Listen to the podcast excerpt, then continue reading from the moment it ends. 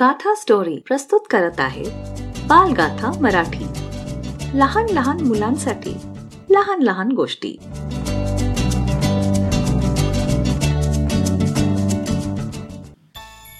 रानमांजर आणि वटवाघूळ. एकदा एका रानमांजराने एक वाघूळ पकडलं आणि आता त्याला मारून खाणार. तोच ते वाघूळ आपल्याला सोडण्याविषयी विनंती करू लागलं.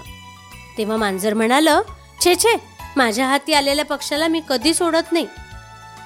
वटवाघूळ म्हणालं पण मी पक्षी नाही जनावर आहे.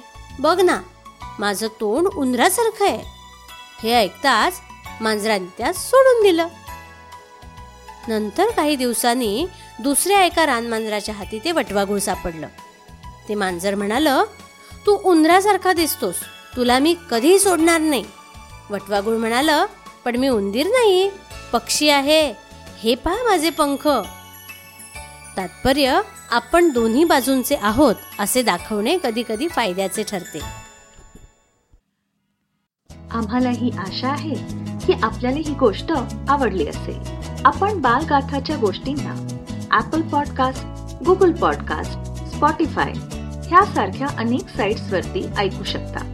अधिक माहितीसाठी Gatha story dot com slash podcast ह्या वेबसाईटला भेट द्या. आणि जर आपल्याला बालगाथा मराठी गोष्टी आवडल्या असतील तर आपला रिव्ह्यू किंवा अभिप्राय अवश्य द्या.